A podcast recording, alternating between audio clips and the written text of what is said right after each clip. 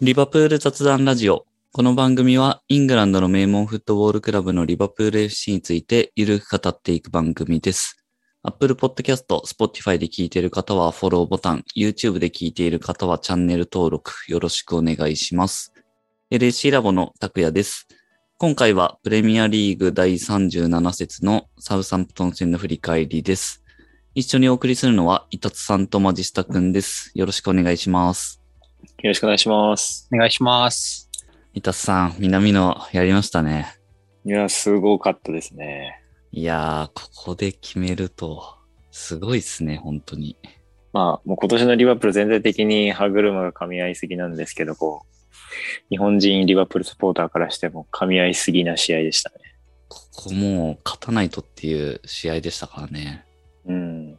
残り2試合っていうところで、シティが先にこの37節を先週末にやっていて、なんとウエストハムに2-2のドローというところで勝ち点を落としましたからね、ここで。はい。やってくれましたね、もうイやーっズ。てくれましたね。これ、リバプールファンも相当見てたと思いますけど、うんツイッターでもすごい盛り上がってましたね。まあ、展開が2点先行でしたからね、ウエストハムの。そうですね。2-0で前半終わってますからね。そうでしたね、はい。うん、そっから、まあ2点取られて追いつかれて、まあ僕は引き分けでも全然いいかなと思ってたんで、うんまあなんとか耐えてくれっていうところでしたけど、PK 取られて、 そうなんですよね。これもう終わったなってさすがにちょっと、うんうんうん覚悟しましたけど、まさか止めるとはっていう。僕は今、あの、ウエストハムのオンラインストアで見ていて、カゴに防衛のユニフォーム とファビアンスキーのポスターを見てた。優勝したら買うんでしたっけそうっすね。まあちょっとそれアストンビラになるかもしれないですけど、ああ、なるほまあど。ちょっと、ちょっと、モーストバリアブルチームのプレイヤーに、はい、はいはい。なるほど。 そうなんですよね。っていうことで優勝争いがまだまだ続くというところになりましたけど、まあでも、このサウサンプトン戦前で、えー勝ち点差で4。だから、これ勝つと勝ち点差1で最終節に行け行けるっていう状態になれるわけですね。はい。で、まあ、このセインツ戦負けるとシティ優勝と。うん。で、引き分けでも、もう相当厳しいですよね。うん。うん。ほぼ実質無理って言えるぐらいの得失点差になってる状態だと思うんで。っていう中で絶対勝たないといけないっていうところなんですけど、まあ、あの FA カップの振り返りの時とかにも話しましたけど、相当今、リバプールも怪我人の、怪我のリスクが高まってるっていうところが、この2試合ぐらい見てると、すごいなんか伝わってくるというか、実際、ファビーニョ、サラー、あとまあファンダイクとか、怪我人も出てる中なので、ここで主力を無理させると、また怪我して、まあ最終節っていうよりはチャンピオンズリーグ決勝も危ういっていう状態になっちゃうかもっていう中なので、メンバーは相当変えてきましたね。うん。9人も入れ替えてましたもんね。うん。まあ、だいぶ入れ替えたなっていうところですけど、まあ、アリソンはそのままですね。アリソンもなんかちょっと痛めてたっぽかったですけど、あの、FA カップの決勝で。うあん。れははい大丈夫だったんですね、結局。そうみたいですね。本当に良かったですね。このセインツ戦も結局アリソンじゃないとっていうところはやっぱありましたからね。ああ、本当に。なんかもう息をするように止めますからね。いやー、本当に替えが利かないキーパーですね。で、センターバックがコナテ、マティップ。コナテは、この間も出てましたけど、だいぶ、さすが若いというか、タフですね。そういうことですかね。はい。で、サイドバックがツミカスとゴメスと、うん。ここはもうまるっと入れ替えて。中盤がアンカー・ミルナーで、えーインサイドハーフ、カーティス、エリオットとうん。ここがだいぶすごいですよね。この組み合わせ、3人の組み合わせって多分もうないんじゃないかなって気がしますけど、うんこの先も。うん、すごいっすよね。こう、すごいですよね、これ。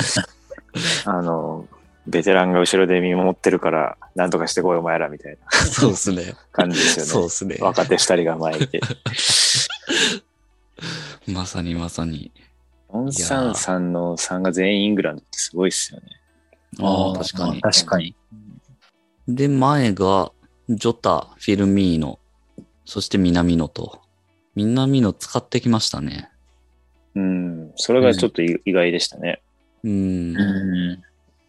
確かに。なんか今までのクロップとかだったら、オリギ使ってきそうなうん感じですもんね。うん確かに確かに。まああとチェンバレンとかもいてそう、ね。う。うんん。うん。だから余計になんかこう、嬉しかったですね。あんまりこう、日本人サポーターとしても、ここで南野出る、ターンオーバーするといえど、うん南野出るとはあんま思り思ってなかったので、嬉しかったですよね。そうね。で、まあ、FA カップ終わった後とかも、結局、南野がそのカップ戦、カラバオカップ、FA カップのチーム内得点を、まあ、優勝チームのチーム内得点王っていうところで、まあ、それも本当すごいなっていうところでしたけど、まあ、それでも、なんか決勝出れないみたいなのは、割とツイッターとかでも、なんうんか書かれてるのかなって、まあ、ちょっと眺めてたんですけど、まあ、その流れでここで使われるっていうのがちょっと嬉しかったですけどね。うん。なのでいや余計にその起用に応えてくれっていううん感じで応援してましたけど。いや、そうですね。メダルもらってないですもんね。うん。まあ最終的にはもらえるみたいだけど、まあでもあの場でもらいたいよね。うん。なんか、こう写真撮るときとかちょっと手持ち無沙汰で。ですもんね。そうそうそう。ねあの場でみんなにくれればいいのに。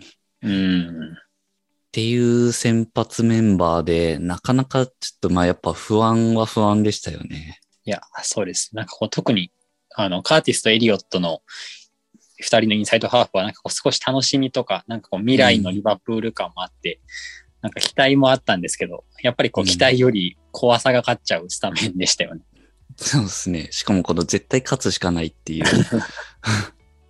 これもうほんと決勝戦みたいなもんですもんね。いや、そうですね。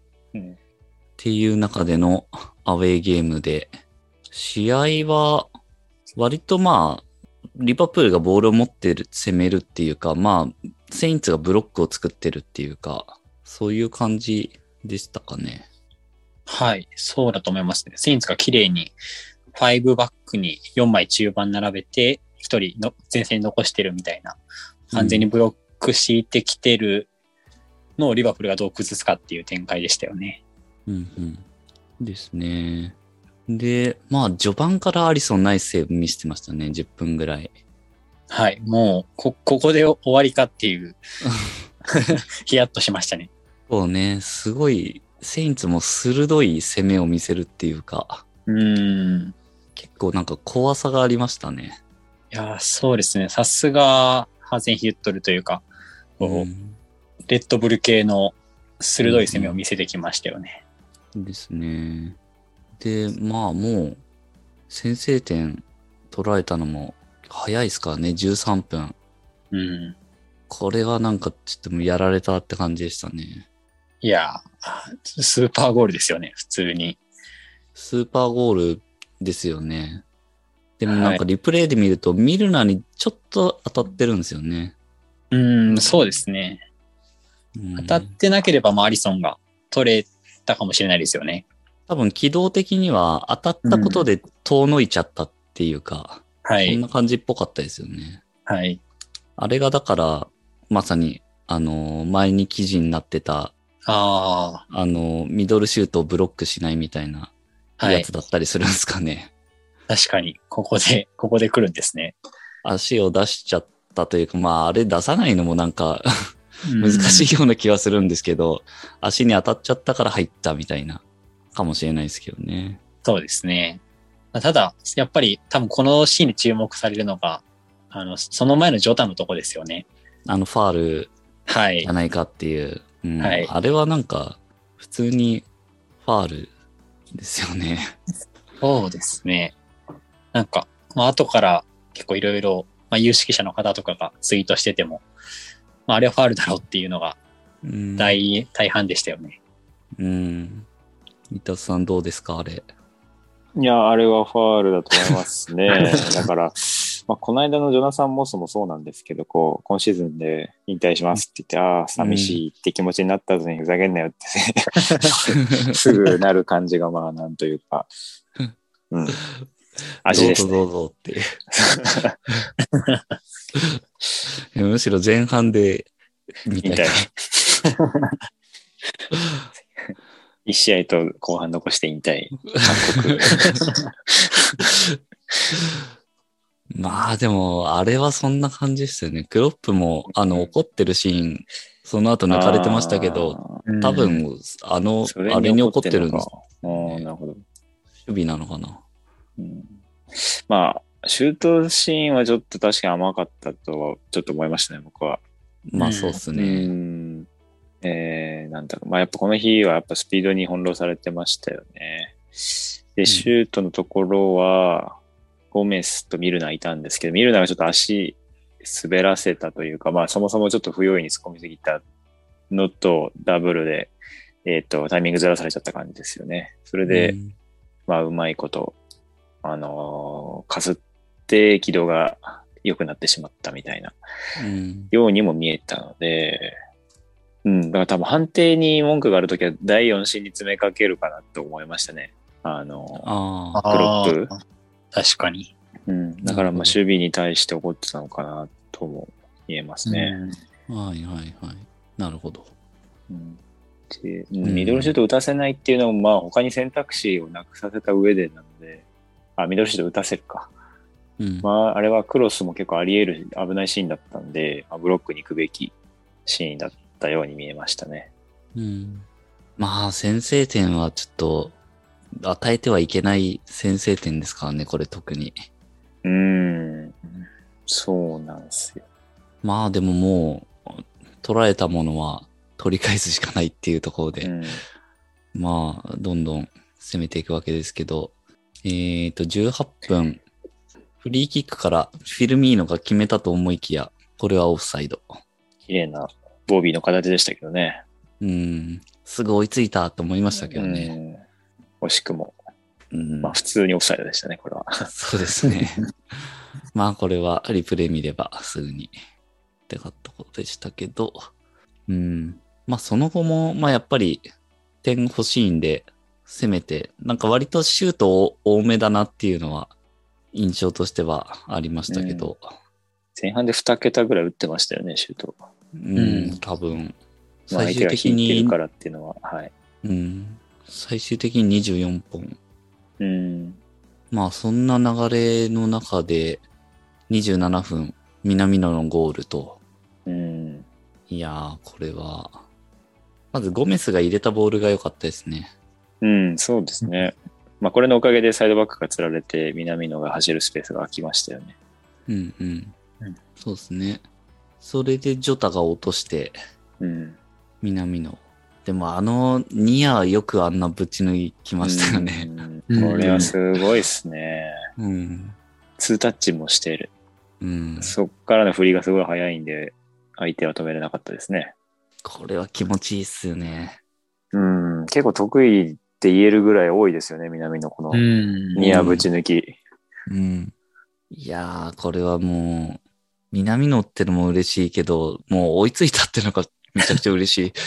うん、そう、そうなんですよね。結構負けるのもあるような展開の中で、 うん。よく追いついたなっていう形を南野が作ったっていうのが、そうです本ね。当に震える展開ですね。これ典型的に、その、追いつけないとどんどん焦ってきて、うん。うんなんかクオリティ落ちるみたいな、 うん。ありがちなやつですけど、まあ、ここで追いつけたのは、でかかったなって。うん。うん、しかもシーズン初先発がこの大事な試合で、えーしかも古巣相手っていううん、なんていうか、ドラマが多いですね。 確かに。まあ、去年ローンで行ってたから、まあ、うんセレブレーションもなしてみたいな、うんうん。そういう感じでしたね。そうでしたね。そこもまたなんかちょっとかっこいいっていう。 うん。うん。侍っぽい感じでした ね。確まかさに。実直みたいな。に。うん。いいっすね。で、みんな駆け寄ってきて。うん、ボビーがいい,、いい顔してボましたビねーがいいっすよね、やっぱ。うん、あれを思い出しましたね、あの、バースデーゴールのああ、おんぶ。そうね。そうう、んすごいし信じてくれてる感じがうん。いいですよね。そうっすね。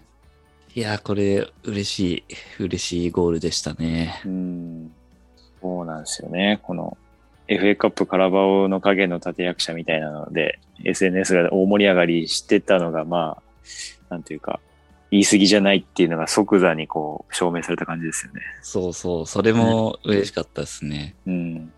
見たかっていう。うん。いやー、ほんと。この流れで取りますかっていう。すごいっすよね。だって相当久々の出場ですよね。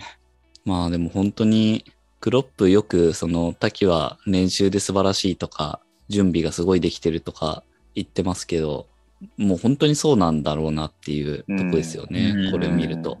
いやー、嬉しいなこのシーズン終盤、もう終わりも終わりのところでこうやって、なんか、残してくれるのは、すごい嬉しいですよね。記憶にも残るし。うん。うん。基本的に終盤のゴール、終盤の勝ちほど価値があるので、うん、これはすごいですね。本当に。うん。やっぱ終盤のやつは去年もよく覚えてますもんね。うん。うん。そうですね。なんかこれでこうリバプールが4冠達成しようものなら、なんかそのうちこう3冠にはもう相当南野が貢献したことになりますもんね。そう確かに。ね。 とんでもない話だ。すごいな、本当に。僕はリバあ南野が絶対4冠目指すマンだと思ってます。あ確かに、あの、カラバオのレスター戦に始まりはい。っていう話もしたもんね。はい。もうそうかそう4か冠達成す、何が何でもするっていうゴールを決めてくれますうね。んーうん。4冠達成アシストだね。はい。 まあでもね、そうやって、こう、道をつないで、最後決める人がいるっていう、そういうチームはね、役割がそれぞれあるんで、っうん。ていうとこですよね。はい。いやー、これは本当に大きな、えー同点ゴールでしたね。で、まあ、ここで追いついたわけですけど、まあ、リバプールとしてはね、勝たないといけないんで、まだまだ点を取るというところで、まあ、結構惜しいミルナーのミドルとかもあったりしてましたが、前半は結局まあ、えっ、と、1-1で折り返すという感じでしたね。はいで、まあ、前半その終了間際というかアディショナルタイムにゴメスがちょっと痛めて、結局ハーフタイムで交代ですもんね。うん。うん。これはちょっと残念だったなゴメスも長い怪我から帰ってきて、ただまあ、センターバックすごい今シーズン充実してるんで、なかなかスタメン争いも、えーいけないけど、なんかようやく終盤になって右サイドバックになんかこう、ちょっと活路を見出したっていうところだったんで、うん。ちょっと、なんか、かわいそうというか、残念でしたね。なんか、そうです。なんか少し嫌な伸ばし方してましたよもんね。ちょっとどの程度だかわかんないけど、そんなにひどくはなさそうみたいなのはちらっと見かけましたけど、そうです。なんかクロップが言ってましたよね。うん。うん。まあ、ならいいけど、うんうん。ちょっとゴメスは怪我が多いから怖いなっていう。そうですね。前半あとなんかありましたっけでも中盤の交差結構苦しみましたよね、やはり。その、うんえーっと、ジョーンズにあまり収まらないし、ミルナーはあんまり周り見えてないし、みたいなところで、うんえー奪われてカウンターみたいなのが続いてましたけど、まあ、逆に、えーっとさセインツが先制したことで引きこもり気味になったので、まあ、ボールは落ち着いて持てるようになったっていう側面はあるかもしれないですね、まあ、結果論ですけど。で、その上で、まあ、結構ワンチャンスで南野がゴール決めてくれたので、えーメンタル的にもスコア的にもイーブンに引き戻したかなっていううん。まあ、あの、まあ、俯瞰してみたらそんな感じにも見えるかなという印象ですね。そうですね。で、後半は、ヘンダーソンがゴメスに代わって入ったので、ミルナーが右サイドバックに行って、うんヘンドがアンカーとうんいうところが変わりましたね。まあ、もうちょっと休ませたかったですけどね、ヘンダーソンは。うん。うんまあでもこれは、致しまあしょう方がなないいというか、うん勝たないといけないですからね、そうは言っても。そうですね。で、えっ、と、後半、結構、まあ、序盤からなんかシュート惜しいのが何本か続いて、枠外が続くみたいな感じでしたけど、うん。まあ、ちょっとこの流れで取りたいなっていう感じがすごいプンプンと。 うん。そうですね。ジョ、えーっと、ジョタか。ジョタとエリオットにチャンスがありましたよね。うん。うんカーティスがミドル打ったりとかもして、まあ、その流れというか、65分にエリオットに変えて、オリギ。ここでオリギ行きましたね。そうですね。うん、まあ、エリオットの動きが良くなかったのと、まあ、やはり、えーっと、身長低めだったので、まうあ、ん高い選手も入れて、パターン増やしたいっていう狙いに感じますね。エリオットはそんなにやっぱ良くはなかったですかね。うん、いいパスは出せてたけれど、やっぱ周りとの連携ですかね。まあエリオットもいつぶりだよってぐらい結構久々ですからねうん。そうなんですよね。だからまあ、久々に出れば難しいよなっていうのはうんありますけどね。うん。で、南、あ、で、オリギーが入って2分後ですね、コーナーから、えー、マティプのヘッドで逆転と。と。いやー、ここで逆転。マティプです、しかも。 いやーこの終盤は本当にもうマッティップ様々ってぐらい活躍してくれてますよね。うん。マティプ、け決めるようになったなっていう。そうですよね。なんかこう最初の方はなんかちょっとネタも含みながらマッティップそろそろ決めるんじゃないかぐらいの、まあ、なんか楽しんでましたけど、まあ、最近なんかこうマティップ、おマティップ決めたぐらいのなんか驚きがあんまりなくなってきましたもんね。いやー、すごい。これで、リーグ3点目うん。ですかね。この間のアストンビラ戦も取ってますもんね。うん。そうですね。だからリーグ戦は2戦連発ですね。すごい。いや、これ、うっち効果すごいっすね。うん、そう。グッチのおかげかもしれない。でも、南野取ってマティプ取ってるからすごいっすよね。うん。うん。うん。てか、このゴール結構すごいっすよね。なんていうこか。れすごい。うん。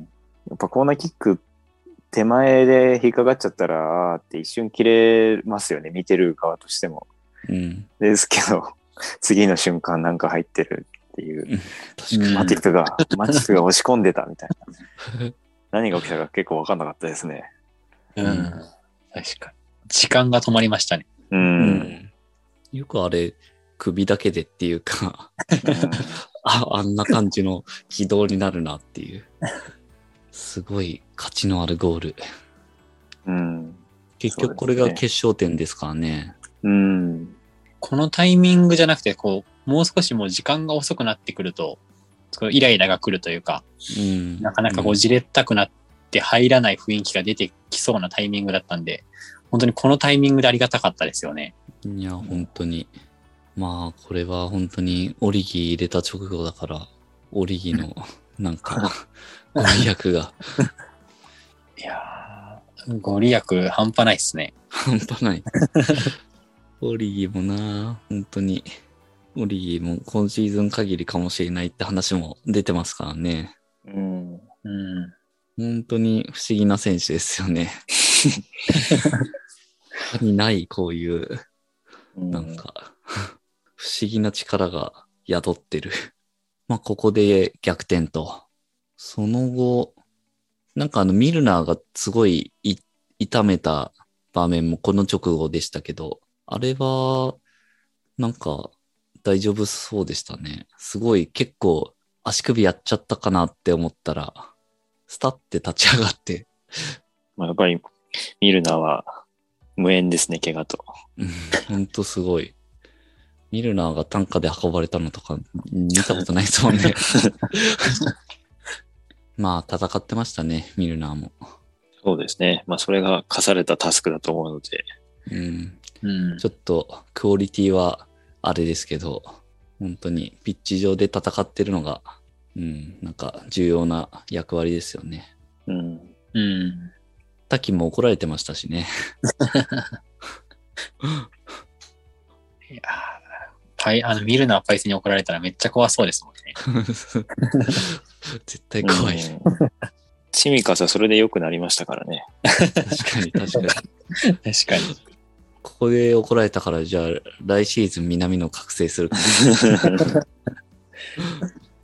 まあ、逆転した後はやっぱ、あの、放送内でも結構言われてましたけど、かなりボール回しながら、時間も使いながらっていう、うん、そんな感じでしたよね。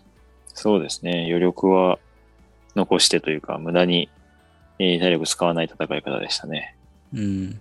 あんまりバプルであれ見ないっすよね。あんな感じで。まあ確かに。あからさまに割とあそこまで、なんか後ろでボール回ししてっていう。まあでも、そう、そういう状況ってことですよね。うん。うん。まあ最後、ケータを入れたりして、逃げ切って勝利と。いやー、これはなかなかすごい試合になりましたね。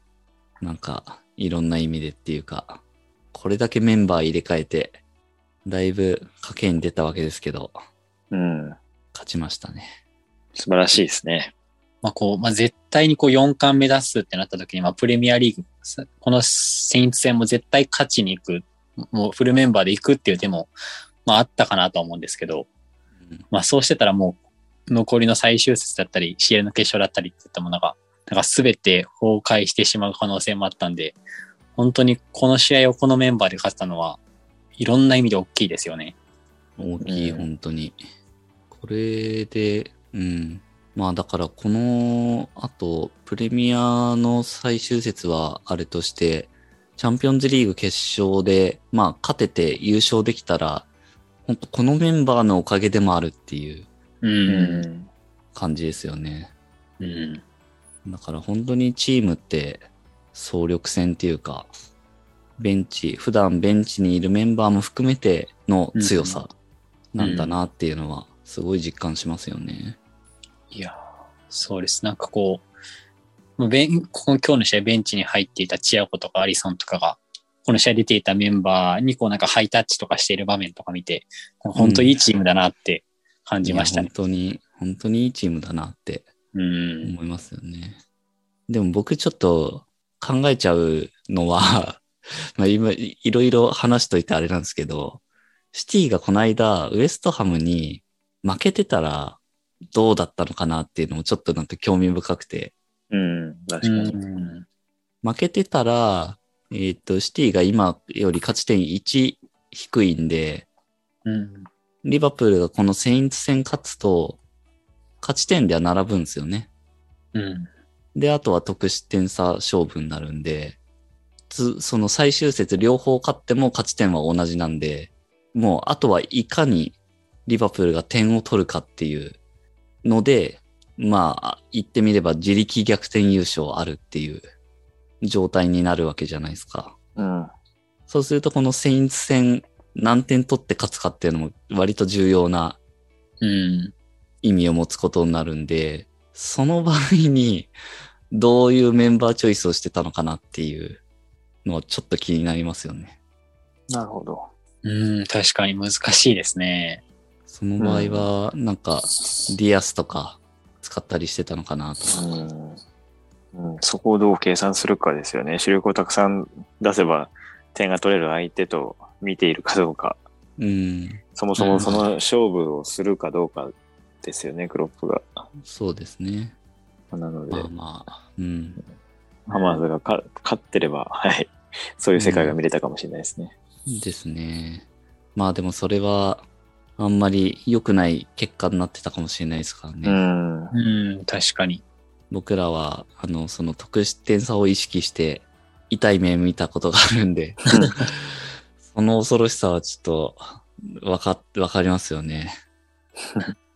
うん、そうですね。だから得失点差にこだわって試合はしたい方がうんいいと思ってますけどね。前がかりになりすぎて。あ現状、まあ、シティと得失点差が6離れてて、うん。残り2試合でシティが勝ったら、まあ、8、得失点差で8を返せないといけなくなりますもんね。うん相当、まあ、厳しいタスクになると思うんで、なんかまあ、変に得失点差意識しなくてよかったですね。うん。そうですね。まあ、そういう意味では、うん。まあ、どういう結果になるか、まあ、それ次第ですけど、うん。まあ、この、今の勝ち点1のまま、えー最終節いけるっていうのは、まあ、チャンピオンズリーグ決勝があるっていうのが、あるんでっていう感じですけどね。大事な試合が最後にあるんで、あんま無理できないっていう、うん。うん。そういうところですよね。うん。うん。そうですね。チャンピオンズリーグ決勝がなかったら、間違いなうく、残りうん2試合フルメンバーで、フルスロットルで行ってたかもしれないですよね。そうでしょうね。よほどまあ、蓄積してる人は休ませてぐらいな感じで、うんあんなに入れ替えはしなかったかもですね。うんまあまあまあ。サウサンプトン戦に話を戻して、マン・オブ・ザ・マッチを言いましょうか。じゃあ、マジスタからどうぞ。はい。えっと、僕は今日はボビーにしたいなと思います。おー。なんかこう、まあ、最近やっぱこう、ディアスが台頭してきて、まあ、ジョタももちろんすごく点を決めてて、なんか正直こう、5人のフォワードの中で、今リバプールで出ている5人のフォワードの中で、少し序列としては下がってきてる、5番目なのかなっていう風になってきてるような状態で、しかもこう FA カップ途中から出てきても、なんかあんまりこう試合に入れてないなっていう感覚があって、こうボビー大丈夫かなって思ってたタイミングで、やっぱり今日しっかりと、あの、9に入れ替えたメンバーで、あの、ボビーらしく、こう、ためを作って、チャンスメイクをしてっていう、こうボビーらしいプレーが見れたので、嬉しかったなっていう意味も込めて、ボビーにしたいなと思います。なるほど。幻のゴールもあったしね。はい。いやー、見たかったですね。久しぶりにボビー の。じゃあ、イタツさん。うん、そうですね。まあ完全に偏ってますけど、南野を押したいですね、これは。うん。はい。まあ、この、さっきから散々言ってますけど、大事だけどターンオーバーせざるを得ないっていう状況で、出てきた選手が活躍するっていうのは非常に素晴らしいことなんですけど、展開的にまあ、えーうん、そうですね。その、今シーズンの展開もそうだし、試合の展開もそうだし、うんえーまあ、南野の価値が本当に問われた瞬間に、えー苦しい場面で難しいゴールを決めているので、まあ、しかも、まあ、ジョタとかエリオット、ジョーンズが決めれてないっていうことはあると、やっぱり、ことも考えると、まあ、本当に価値のある得点だったなって思いますし、まあ、得点シーン以外も非常に周りとの連携とか、守備面も貢献非常に大きかったので、うん、もうリビ、南野この先どうなっちゃうんだろうみたいな、今、もうちょっと前にあった気持ちは全くなくなりましたね。それぐらいの活躍だったと思います。はういん、えーっと、僕は、南野にしたいところなんですけど、コナテにうんうん。したいなと思いますね。コナテはでもこの試合本当に素晴らしく輝いてたと思いますけど、これがさらにそのすごいのが、チェルシー戦の120分やった後ですからね。それがすごいし、その、まあ、これメンバー的に替えがいないんですよね、ここって多分。うん。うんこの日。他に使える人がまあ、いますけどもちろん。ただ、まあ、さすがにっていうところで、こなってには無理してもらうというか、うん。そういう感じになってたと思うんですけど、うんその中でこの活躍っていうのは、いやー、コナテほんとすごい選手だなって思いましたうね。んうん。一番疲れてるはずなのに。そうですね。1対1もかなり勝ってましたもんね。うん。なので、まあこれも1点差の勝利っていう中で、コナテのうんうん。ディフェンスは相当効いてたんじゃないかなっていううん感じですね。というサウサンプトン戦勝ったので、まあ次は最終節ですね。うん。いやー、ついに来ましたね、ここまで。ちょっと信じられないですね。信じられないですよね。これはすごいことですよ。 すごいことですよね。うん。うん。まあ、1819も同じシチュエーションだったんですけど、うんまあしかも、相手がウルブズとかも一緒なんですけど、はいはいはい。まあ今回は裏の試合が、まあやっぱりちょっとジェラード監督っていうのは考えちゃいますよね。うんいやーもう、ほんとそんなことってあるっていう。うん。漫画でも書かないですよね、それ。そうですね。そうですね。シーズン始まった頃はそもそもジェラード監督じゃなかったし、そうそうそう。こんな競ってないっていう、うん。競ってないかもしれないっていう。うん、で、またそこにコーチーニョとイングスもいてっていう。うんこれ本当に、なんかもういろいろ想像しちゃってやばいんですけど、最近。そうですね。今、もうリバプールのことしか考えられないですね。うん。もうすごい寝るときにいつもすごい妄想してますもん、最初。あ ーいやーなんか来てほしいような、欲しくないような気さえするぐらいワクワクしてる時期ですね、今。いやー、本当に。終わっちゃうのがもったいない感じですよね、うん今シーズンそうで。ですね。そうですね。本当にそうなんですよ。いやー CL も含め。うん。これあと2試合しかないのかって、今年のチーム本当に最高だから、ちょっと惜しいですね。ね。噛み締めないとなーって。うん。いやー、本当究極の2試合ですね、これは。うん、究極ですよね。いやー、まあ、リバプール、勝つと信じてますけど、うん、アンフィールドでそこ、そこなんですよね。うん。これ、だから、早めに決めたいっすよね。うん。サラーも出れるのかなどうなんですかね。なんか出れそうっていうのは見かけましたけど、出たとしたら、まあ、ゴール決めて得点王にしっかりなってもうらっんて、うっん、ていうので、前半でハットトリックぐらいしてもらって、 それで安心してちょっと、ジェラードを応援するっていう。うん。でも2つぐらいちょっと嫌な話をすると、はい。まだアストンビルは残り2試合なんですよね。うん。木曜の夜にあ中2日で日曜なので、まあちょっとタフというか、うん。えーまあ、しかもその37節の方がホーム最終戦なんで、そっちの方がウェイトは重そうだなっていうところ。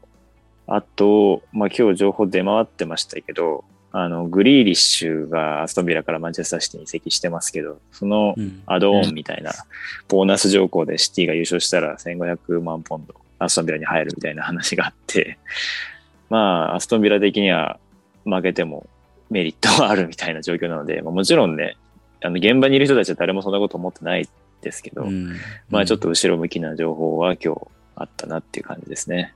そうですね。1500万ポンドってめっちゃでかいっすね。うん、でかいっす。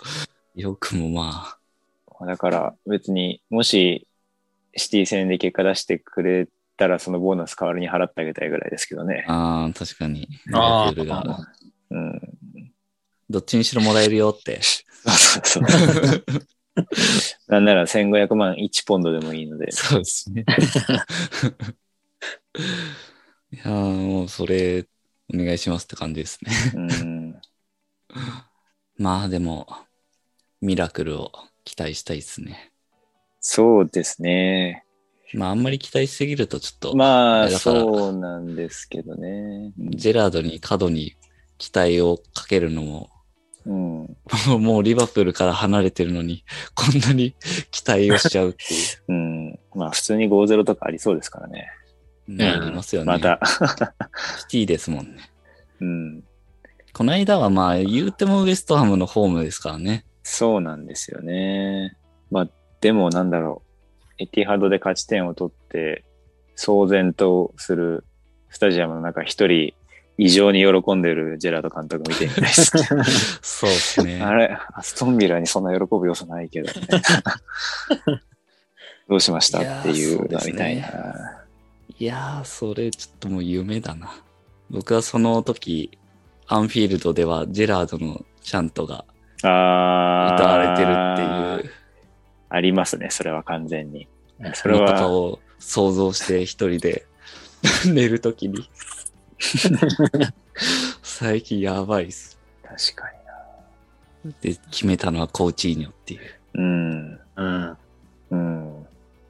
そうですね。今日1314にコーチーニョがシティで決めたゴールの動画も結構回ってましたうんね。うん。うん。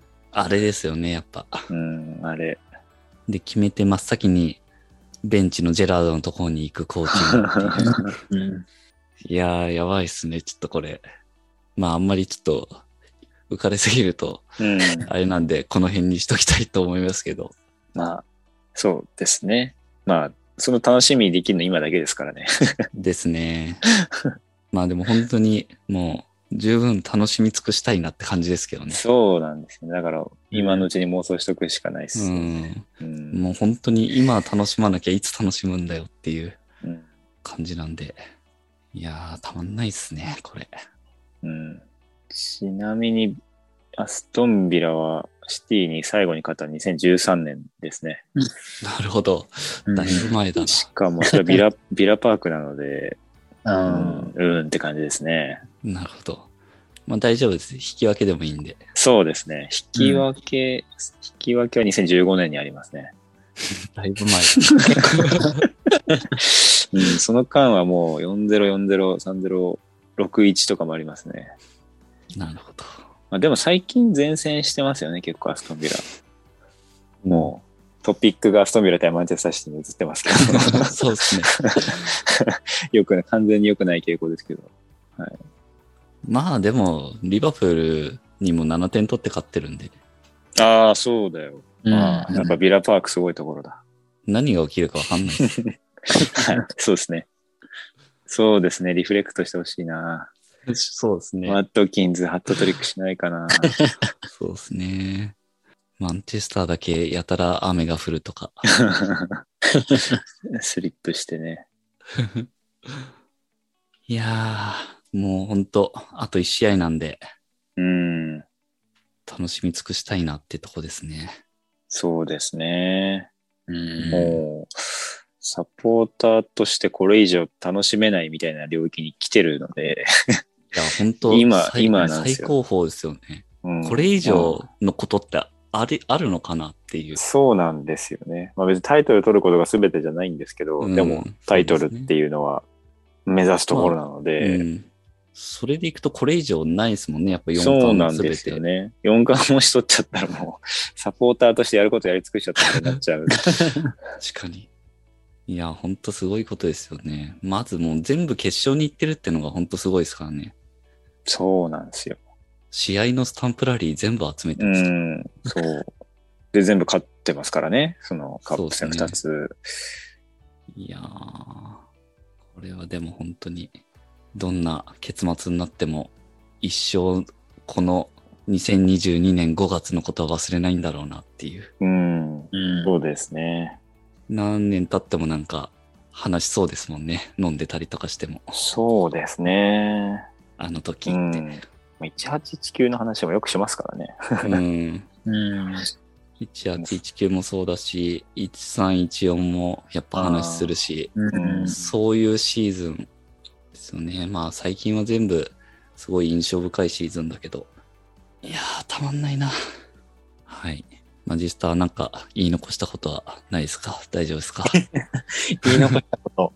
いやー、そうですね。4冠しましょじゃあ次がその3冠目になると信じているプレミアリーグの最終節ということで、もうみんなで楽しみ、楽しみ尽くしてその最終節見守りましょうという感じですね。はい。ぜひ皆さんの、えーご意見も送っていただけると嬉しいです。質問も質問箱に、えーお寄せいただければ質問回答会もやっていきたいと思いますのでお願いします。この番組はリバプールを日本一応援するのが楽しい欧州サッカークラブにというミッションで運営している LAC ラボがお送りしました。それではまた次回。